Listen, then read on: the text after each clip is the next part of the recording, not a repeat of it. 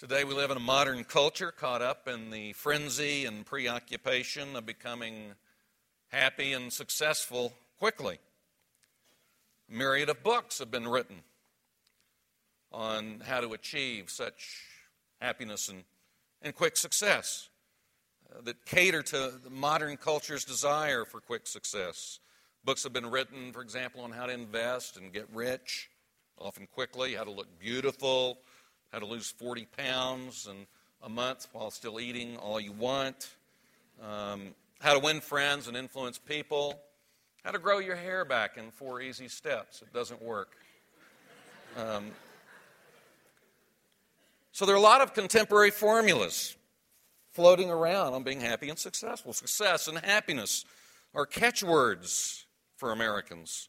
Our T V commercials are geared toward portraying products which supposedly will help us achieve success and happiness. And it's the V I Ps, uh, the stars that uh, uh, advertise these things. Supposedly they've used them and they have achieved uh, some su- significant success, a uh, degree of success and happiness, whether it's Cal- Calvin Klein jeans or whatever toothpaste we're told to uh, use, or particular kinds of beer.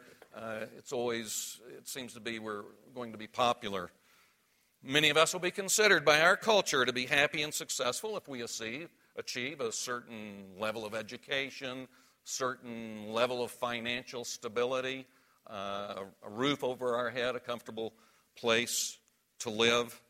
Um, probably if you had to reduce it down, the definition of happiness by many Americans, uh, perhaps people in the West, would be an emotional feeling that results from the incoming uh, tide of good circumstances, often physically good circumstances.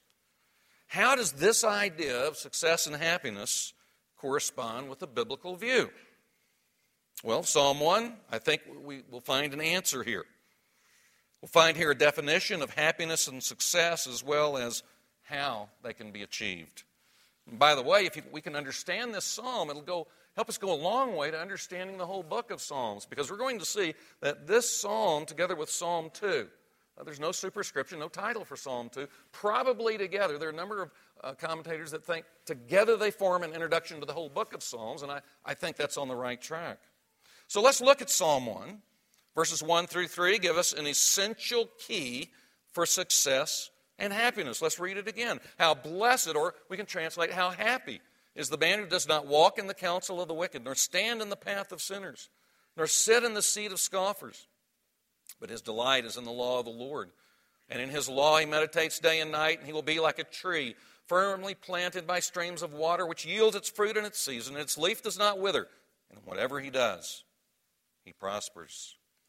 What we find actually here in verse one is the, the first element, the first ingredient to what happiness is. Look at it again, just verse one. How happy is the man who does not walk in the counsel of the wicked, nor stand in the path of sinners, nor sit in the seat of scoffers. What's this telling us? What's the first element uh, that will help us towards happiness? Well, happiness comes by not living out our lives in the counsel of the ungodly world. What is this happiness here, or this, this blessedness? It can be translated either way, actually.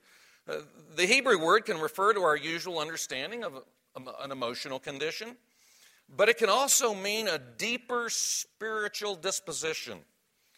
And that's probably its meaning here. So that refers to the spiritual condition of one whose life is characterized by walking along the path of God's Word.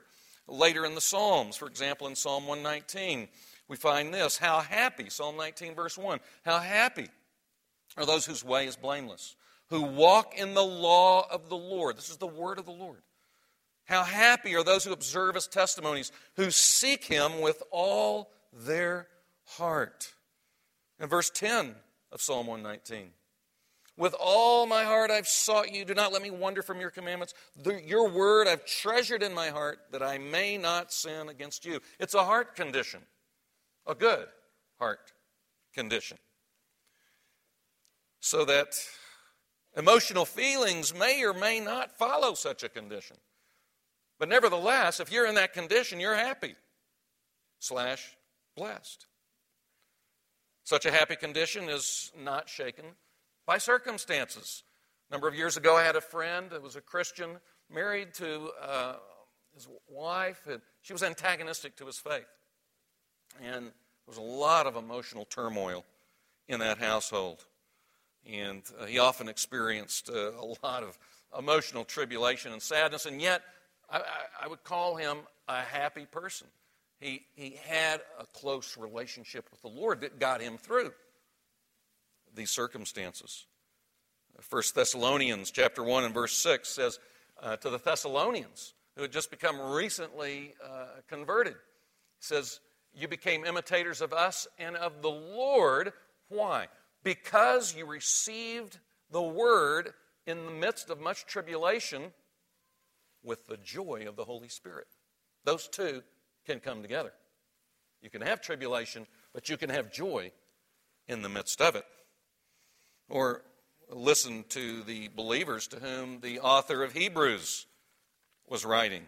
In chapter ten and verse thirty-four, "You showed sympathy to the prisoners and accepted joyfully the seizure of your property, knowing that you have for yourselves a better possession and an abiding one."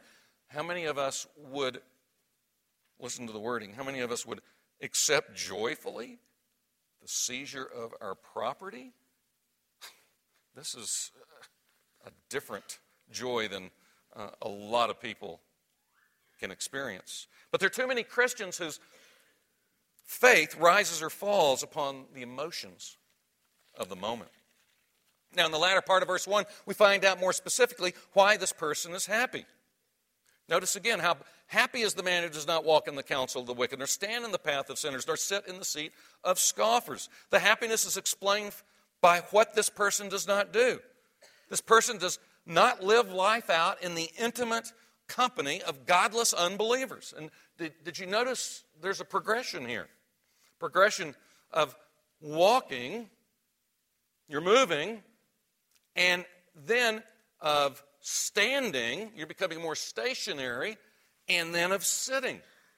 And likewise, the progression is matched by the words counsel, leading to a pattern that is a way, and then a seat. Uh, probably even the nouns wicked, sinners, and scoffers. Wicked and sinners, probably synonymous, but it leads, if you continue in that way, to being a scoffer. Not just a wicked person and a sinner, but one who scoffs at the righteous, who attempt to please God.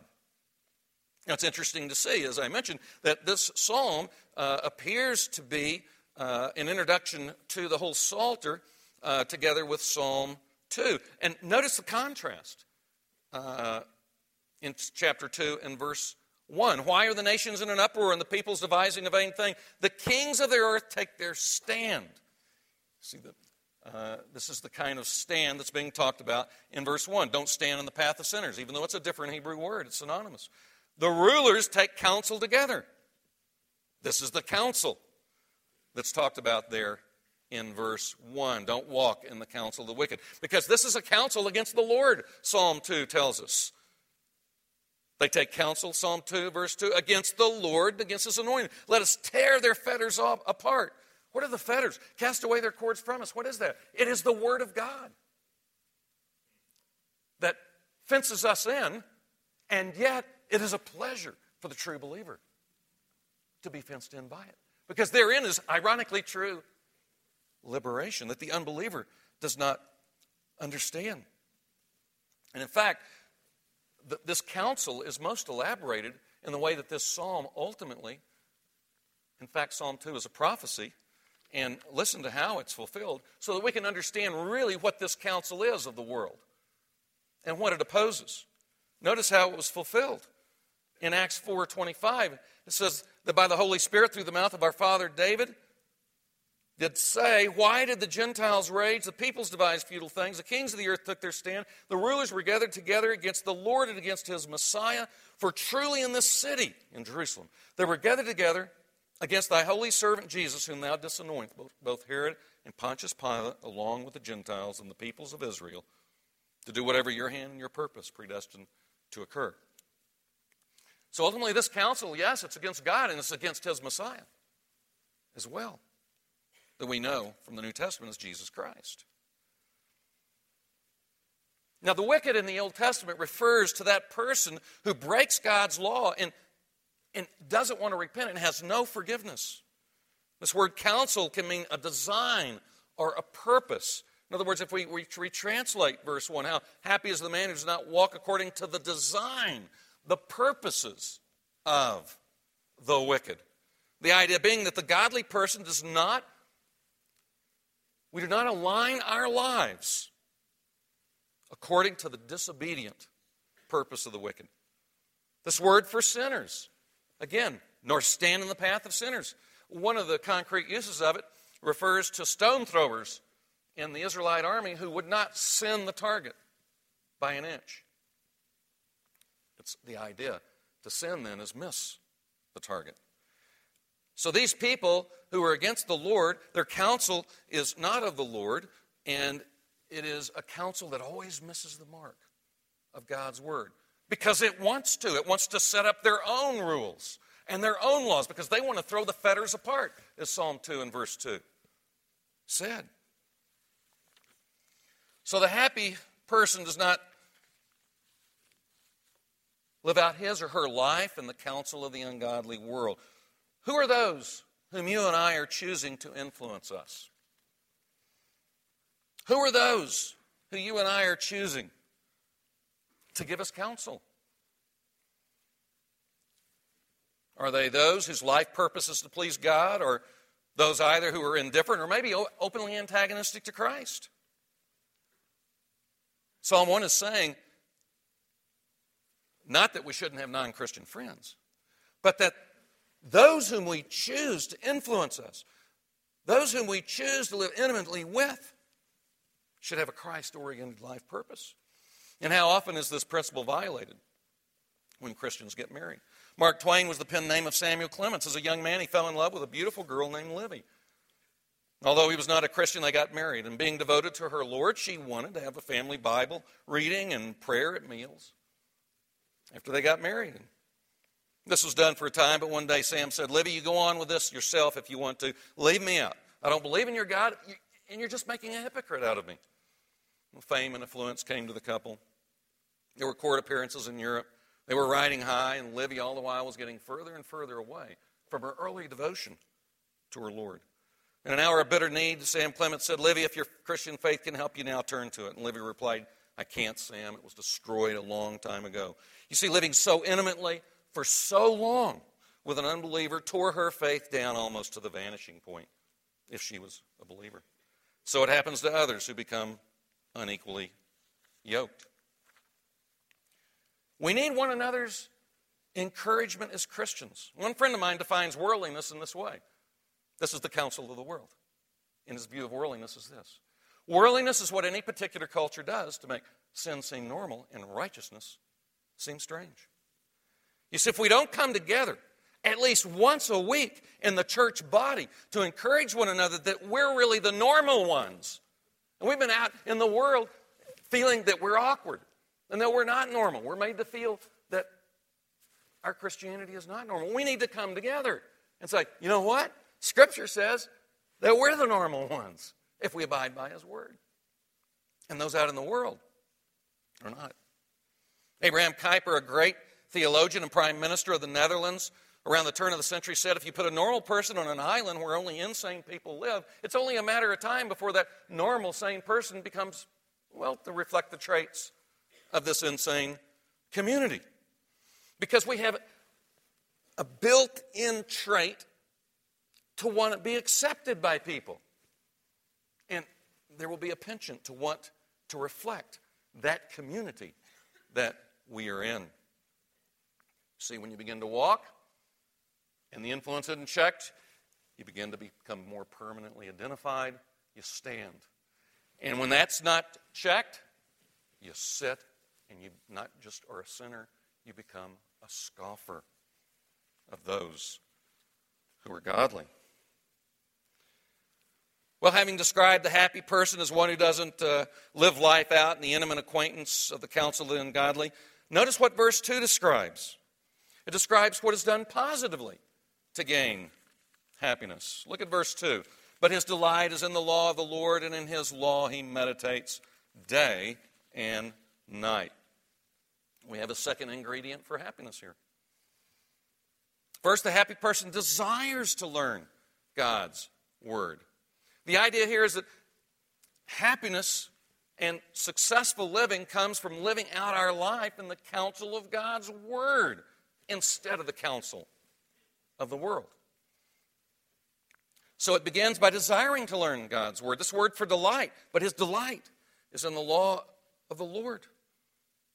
In a cognate language of Arabic, it can mean when you look on a woman, you can't take your eyes off of her. And that's the idea here, desire from within. In fact, the verbal form of this word is used in Esther chapter two, in verse fourteen, where the king looks upon Esther in context, and he so delights in her, he chooses her to be his king. Uh, he's not legalistically saying there, oh, I, you know, you're, I just have a duty. I have no desire for you.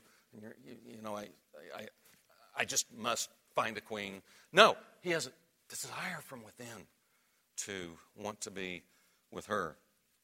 I remember before my wife and I were married, beginning to get to know one another.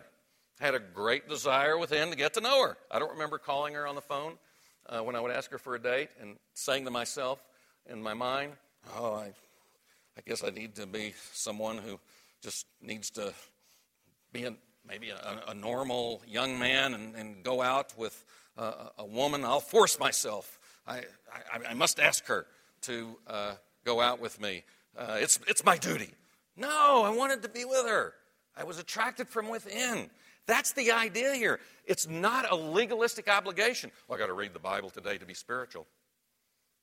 No, it's a desire from within. It is an obligation, by the way, but one we love, one we delight in. There should be an inner heart desire, and if you and I don't have that, we should pray that the Lord would give it to us. The happy person not only desires to learn God's word, but notice the second part of verse two. In his law he meditates day and night. The hap- happiness comes not just by desiring, but by continually meditating on God's word. Now, this word for meditate, um, it's, a, it's a very, it's a continual process, a very thorough process. One person has uh, compared it to a, chow, a cow chewing its cud. You know, cow chews, you know, the, the grass up, swallows it, and it comes back up again. Not too appetizing, but chews it again, I'm told. I know nothing about cows. This is what I'm told. And uh, so it's a, it's a thorough chewing. It's a continual process. In fact, look at Psalm two and verse two again. The king's, uh, verse one, why are the nations in an uproar and the peoples devising a vain thing? You see that phrase, devising a vain thing? The same word for meditate. They're meditating on something quite different from God's law. They want to throw it off here. They're meditating on a purpose to rebel against the Lord. But it is not just a one-time thing. It is a, they're, they're plotting, they're thinking, they're conniving. It's a continual process of thought. And so, on the other side of the coin, to meditate in God's law is a continual process. And that's brought out by the end of verse two, day and night. It's a characteristic. It's thorough. It's continual. You know, I remember uh, I was in England for a year before my wife and I were married, and we were writing back and forth. And I remember I would get her letters, and I, I would read them over and over again, analyzing each line. Does she love me? Is this a, this expression that she said? Because she was keeping her cards close to her chest at that point. And uh, sometimes perhaps I read too much into it. But I was looking at it very carefully. Do we look at Scripture in that way? With the inner desire to learn what God is saying to us. Psalm one nineteen says in this respect, verse ninety-seven, O Lord, how I love your law. It's my meditation all the day. You see, if it's your meditation, you love it. And if you don't love it, if we don't love it, pray that God will give us grace to have a desire for it. And that, by the way, is an, there's an element there when, even when we don't desire to come to God's Word, we should. Because that's part of our covenant faithfulness to God. And I believe if we do that faithfully, He will revive in us a desire for His Word. Why? Because Acts seven says it is a living Word. It is a living Word. It is not a dead Word, and it performs its work in us, and it touches our heart, and it produces increasing life in us. Verse seventy-two of Psalm one nineteen, the law of your mouth is better to me than thousands of gold and silver pieces. Do we desire it more than money? Psalm one nineteen, one oh three, how sweet are your words to my taste, yes, sweeter than honey to my mouth. Do we desire it more than food, especially those sweet foods that we love? Now, verse three tells us what's the result of characteristically meditating on God's Word. Well, let's read it. Psalm two, Psalm one, verse three. He'll be like a tree firmly planted by streams of water, which yields its fruit in its season, and its leaf does not wither, and in whatever he does, he prospers.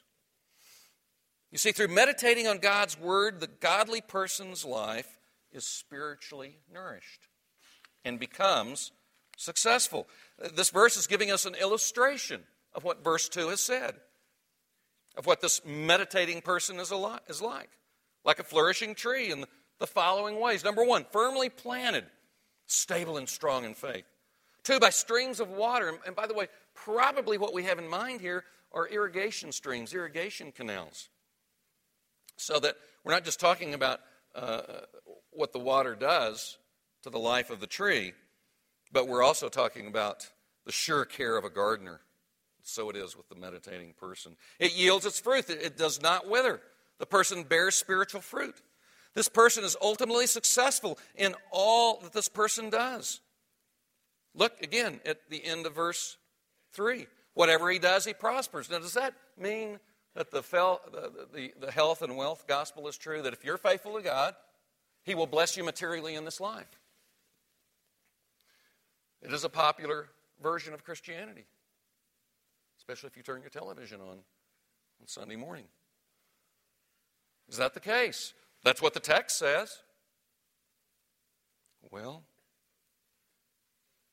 it's very important that uh, I, I do believe, I want you to know, I do believe that the health and wealth gospel is true, but not necessarily in this life. God is not bound to bless us in this, in this life. He may bless us as, as a foreshadowing of the life to come in the new heavens and earth, but he's not bound to. But we will have perfect health in the new heavens and earth because of the resurrection body. So yes, this verse indeed is talking about ultimate prospering. Maybe not in the near term, but ultimately the long term. Why do I say that? Look at that phrase right at the very right before the last phrase of verse three. And its leaf does not wither. Yields its fruit in the season, and its leaf does not wither. That phrase is used later in Ezekiel forty-seven. And it is referring back to the psalm in Ezekiel forty-seven. I want to read it for you. Verse twelve. And by the river on its bank on one side and on the other will grow all kinds of trees for food. Their leaves will not wither, and their fruit will not fail.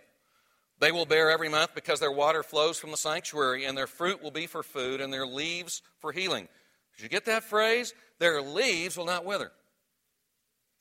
Now, that phrase is the exact phrase as in Psalm one, verse three. At this point, if my wife were here, she would say, so what difference does that make? Okay, that's interesting. The point is, Ezekiel thirty-seven is about the new heavens and earth. And it's showing this is ultimate prospering. This is not just health and wealth prospering in this life. God may be gracious and give us that occasionally, but not always. And furthermore, that this is referring ultimately to the new creation over which Christ rules. Revelation chapter twenty-two tells us clearly. You see, Scripture explains Scripture, and we need to listen to it. In the new heavens and earth, chapter twenty-two, verse one, he showed me a river of the water of life, clear as crystal, coming from the throne of God and of the Lamb. and in the middle of its street on either side of the river was the tree of life, just as there were trees on either side of the river in Ezekiel forty-seven twelve, bearing twelve kinds of fruit, yielding its fruit every month, just as in Ezekiel. And the leaves of the tree were for the healing of the nations. And remember, Ezekiel said that their leaves were for healing at the end of verse twelve. So this is indeed developing what Ezekiel said would happen in the new heavens and earth, and yet it's now related to Christ as the ruler over the new heavens and the earth. For verse three in Revelation twenty-two, after it says the tree was for the healing of the nations, its leaves, there will no longer be any curse in it, and the throne of God and of the Lamb will be in it. So the psalm is talking about ultimate things here. This is not just for here and now. It is, because here and now begins to determine the then and there. As water then is the source of the tree's nourishment and abundant life, so is God's word the source of our nourishment and abundant life. This last phrase of verse three especially stresses that all endeavors associated with this person's life purpose will be brought to successful conclusion in the new heavens and the new earth, indeed through resurrection. My wife Dorinda has permitted me to say something about her at this point because it's not completely um, flattering. It's about her view of growing plants around the house. She does not have a green thumb. And uh, every once in a while, she goes to the greenhouse, gets this, uh, uh, in the spring especially, um, gets this inspiration and buys plants and puts them in the windowsills and fertilizes them. But, you know, inevitably, I mean, she, she has a business and she forgets to water them and fertilize them. So that in one of our houses, there were these big windowsills, and we call them Death Row. Because they were, it's just the way it was. They died. And um, yet our daughter, our teenage daughter at the time, by the way, my, my, my wife has solved the problem. She buys plastic plants that look look like, like the real thing. So she has to dust them about every two weeks because they begin to collect dust. So she does take care of those once every two weeks and they don't die. Now, our teenage daughter loves plants and, and, and she would have them in her room and she would water them and fertilize them. They would they would just flourish and uh, bloom. Um, it's the same with our approach to the Bible. If we go to it only occasionally, our spiritual roots will not be sunk deep in the Lord. So that when trouble comes, sometimes we're too unstable, we don't have the deep roots. We get easily upset at others or at the Lord. We lose control. We need to be continually by the water of God's word so that our roots will go deep, will be nourished, and that we'll, be, we'll bear godly fruits. Listen to what Jeremiah says in that regard, also alluding back to the psalm. Jeremiah seventeen and verses seven through eight.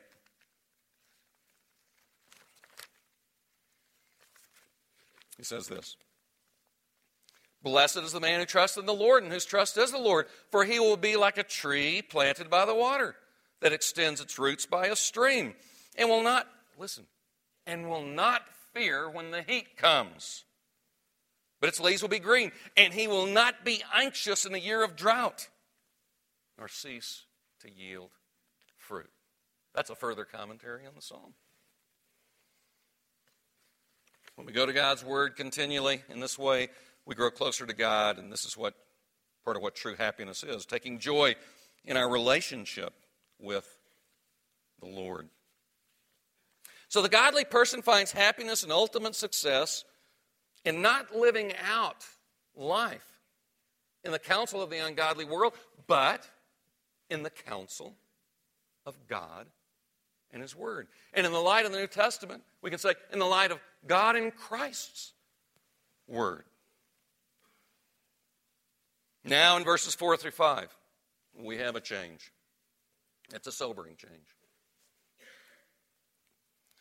We find there the wicked person's life is contrasted with the godly person's life. Notice verse four. And verse four starts this way. Now, my Bible has, "the wicked are not so," but that's not what the Hebrew has. The Hebrew has, "not so are the wicked." It places that negative contrast first to highlight it. Not so are the wicked. This is a complete contrast, then, with the godly person. You've got to go back through the attributes of the godly person to see how the ungodly person is not so. They're unlike the happy meditating person, since their lives are without foundation and purpose. Notice, if we go back through verses one to three, the wicked do live their life out in the counsel of the wicked. And they stand in the path of sinners. They sit in the seat of scoffers. They don't delight in the law of the Lord, verse two. And they don't meditate in it day and night. Verse three, they're not like a tree planted by streams of water. They don't yield fruit. Their leaves do wither. And in whatever they do, they do not ultimately prosper. So notice what verse, verse four says. The wicked, not so are the wicked, but they are like chaff which the wind drives away. They're, they're compared to blown chaff. Now, where I have lived in New England and the Midwest and Wheaton, again in Philadelphia in the fall, you get these leaves. On the road, the cars come by and kind of crunch them up uh, as they run over them, and it doesn't take much of a gust of wind to blow them every which way. They have no root. They have no foundation, and that's actually the picture here. The wicked are not so. They're like chaff, which the wind drives away. They have no foundation. And so you'll notice that uh, it makes sense why they have no foundation, again, because of Uh, chapter two, verse one, why are the nations in an uproar, the peoples devising a vain thing? By the way, they're meditating. Remember that word for devise is meditating? They're meditating on a vain thing. Their meditation comes to vanity. Their meditation is like an early morning breath that you breathe it out in the cold. And it's there for a second and it dissipates.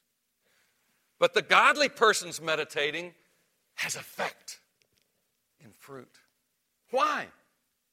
Not only because God's word is living, as Acts seven says, and as this verse really suggests, but because of Isaiah fifty-five. My word which goes forth from my mouth will not return to me void, but will accomplish the purpose for which it was sent. And for us, as it comes to us, as we imbibe it and make it a part of us, it does its work in us and produces fruit. It gives us a foundation and ultimately has the effect of causing us to prosper in the new heavens and the new earth. Though that prospering does start now. But these people in Psalm two, they take their stand against the Lord. Verse three, let us tear their fetters apart, cast away their cords from us. They don't realize it. They're throwing their foundation away. And so do they do they have much of a foundation? Look at verse nine. You will shatter them, speaking of the Messiah. You'll shatter them with a rod of iron. You'll shatter them like earthenware. They'll be like little pieces of pottery, which again, the wind can blow away. And what happens to these people? Verse twelve of Psalm two, do homage to the Son, lest he become angry. You perish in the way, for his wrath may soon be kindled. What's the basis of our lives? Husbands, is it, is it to provide for your family? Is that what you find ultimate meaning in? Husbands and wives, is to find ultimate meaning in your relationship with each other or in your children? That's not enough. I remember when I was younger, uh, around eighteen, the time I became a Christian up to that point, I committed my life to sports. That was the ultimate meaning in my life. That's what I found value in. Certainly not enough. The only thing that's enough that provides a sure foundation is a faith relationship with Christ, that he came as the God-man, he died for sin, took the penalty of our sin, achieved righteousness that we would be dressed in it, and he rose again from the dead as the Lord God of heaven and earth. Now, there are many in our churches who claim to have such a faith relationship and, and a foundation, but they don't make God's word in Scripture the basis of their life. Perhaps for some, they're immature, they don't realize their need, and eventually, prayerfully, they will. Others, maybe they are only professing believers and they don't really know the Lord Or if they do, they shouldn't have any assurance that they do, because for years they're going on without coming to the Word of God and being nourished by it. Verse five tells us the result of those people who have no spiritual foundation for their lives. What's the result? Look at verse five. Chapter one of the Psalm. Therefore, the wicked will not stand in the judgment, nor sinners in the assembly of the righteous. Since the wicked have no spiritual foundation, but they're blown like chaff, as verse four says, the natural conclusion is they're not going to stand in the judgment. Nor sinners in the assembly of the righteous. Who will stand? The assembly of the righteous. These people won't. In fact, there's an irony here. Just as the godly and ungodly are separated on earth, the ungodly don't want to have any fellowship with the godly. So God says, okay, you don't like my people in this age? Then you don't have to be with them in the age to come. You'll be separate from them and me in the age to come, punished by means of their own sin.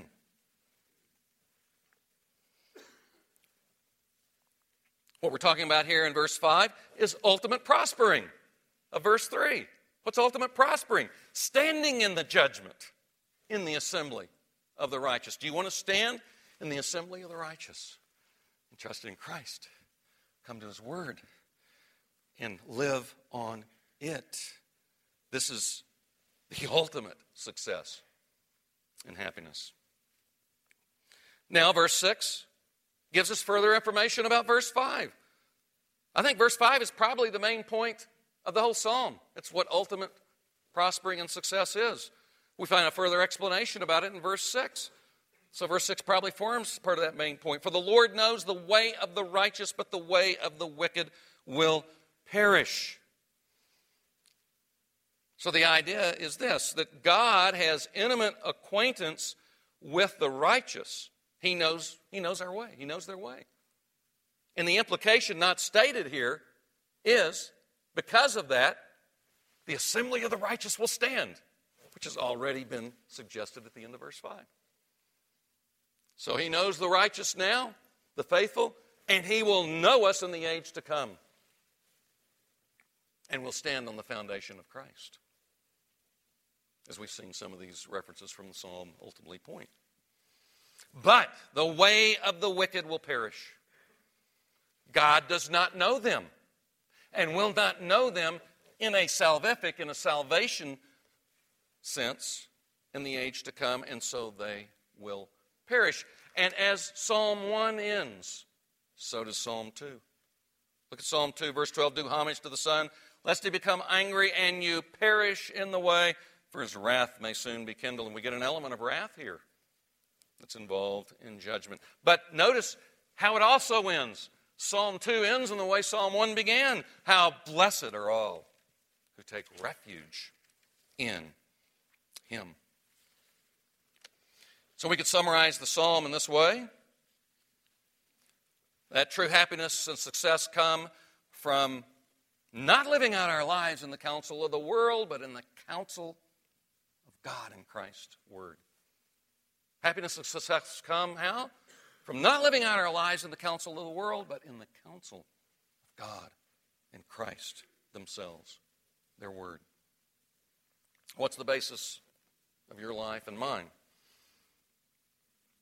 Are we conformed to the ungodly counsel of this world, or to God's counsel in His Word?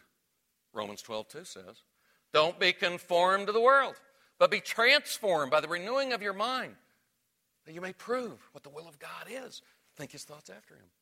And what's the result then? That you may prove what the will of God is, that which is good and pleasing, pleasing to Him and complete. Do we, do we come to the Bible every day and read it, pray over it? If we don't, why not? What are we going to do about it? If we do, you're progressing in a thriving, living relationship with God, and you're happy. You're growing in your happiness. And may the Lord continue to cause you to persevere in that. Do we have a daily family Bible reading if we have families? And prayer. If not, why not? If not, what are we going to do about it? If we do, you're, you're growing, you're progressing in a thriving, living relationship with God, and may He give you perseverance and grace to continue in that. Perhaps many of us don't have such times in Scripture because to one degree or another we're conformed to the world. And there, there are a few ways that we can be conformed that's a little subtle. There are a number of them. I'm going to mention just three here. One, we can be discouraged from coming to God's Word continually because of the expectation of the sensational. What do I mean by that? Well, we Americans are often so enthralled with the continual expectation of the sensational. We don't often appreciate the uniqueness of the ordinary. I mean, to watch a movie now, if you if you watch a movie now and compare it with a nineteen fifty movie, I mean, most young people say, boring, and there's got to be all kinds of action, all kinds of noise. Uh, the sensational pulls us in. Um, we put a book down if it's not just grabbing us at every point. And what happens with Scripture if we, when we come to it, we've heard, hey, the Scriptures, it's going to really do a, a good job on me. And maybe we don't understand it well. Maybe we do, but it seems to make no difference. We don't get an apocalyptic shot of spiritual adrenaline from it, perhaps. And we get discouraged.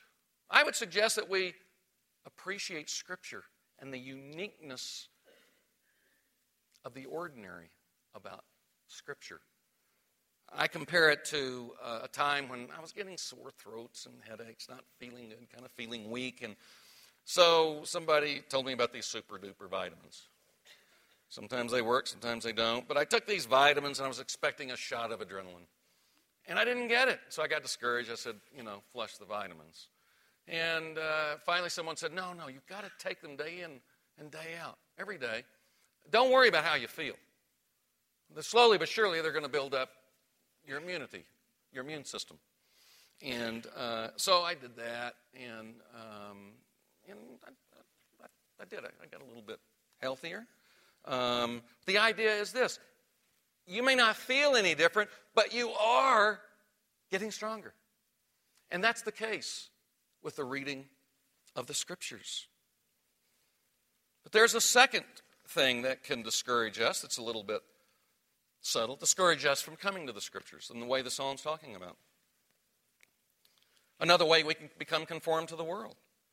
We're often very active in our lives, but it is a passive activity during our periods of relaxation. And here the media is a huge influence upon us, often a more formative influence upon our minds and the minds of our children than uh, the Scripture is. So we're often more shaped, and our children more often shaped by the characters on the television, for example, than the characters in Scripture. So it's, it's surprising that, that Johnny wants to be more like a movie star or a pro athlete or a rock star than Daniel, Paul, or Christ? Are we surprised when our daughter's prime concern is about clothes and appearance more than anything else? Are we surprised at so many premarital pregnancies when the media sends these kinds of messages continually that this is normal?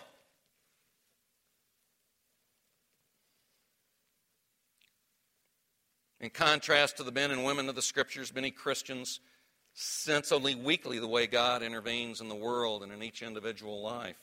And I think it's because of the media view of the world. When was the last time you saw the evening news, perhaps, or the main channel, and the person got up, and before they started, they say, let's, let's ask for God's wisdom on the news of the day. If you heard that, and a friend or a relative was in the kitchen and said, come here, something weird's happening on the news. That's not ordinary. You see, that, that's weird. We're taught the world, the media view of the world is that God is not active in the everyday affairs. And it is not normal to come to Scripture to get guidance in the everyday affairs and to pray. That's not normal. You're weird. So again, that definition, worldliness is whatever any particular culture does to make sin seem normal, and righteousness seem strange. And that itself can discourage us from coming to the Scriptures. When we listen too much to the counsel of the world, that, that is really not necessary for living in the world. In fact, it's kind of odd. But there's one last way. It's what I call the busyness syndrome. Our lives are often so hectic and busy that many things get pushed out that are important, including a continual coming to Scripture. We always feel like we have to be on the go. The well-known Christian family counselor James Dobson was asked the question, what's the biggest obstacle facing the family? And this was about twenty years ago or so when he was asked that question, but I don't think it's changed. He replied, it is overcommitment, time pressure. There is nothing that will destroy a family life more insidiously than hectic schedules and busy lives where spouses are too exhausted to communicate, too worn out to have sex, too fatigued to talk to the kids, and I would add, and read the Bible. That frantic lifestyle is just as destructive as one involving outbroken sin. If Satan can't make you sin, he concludes, he'll make you busy, and that's pretty close to the same thing. All of these are examples of how we can be subtly influenced not to fulfill the purpose of Psalm one.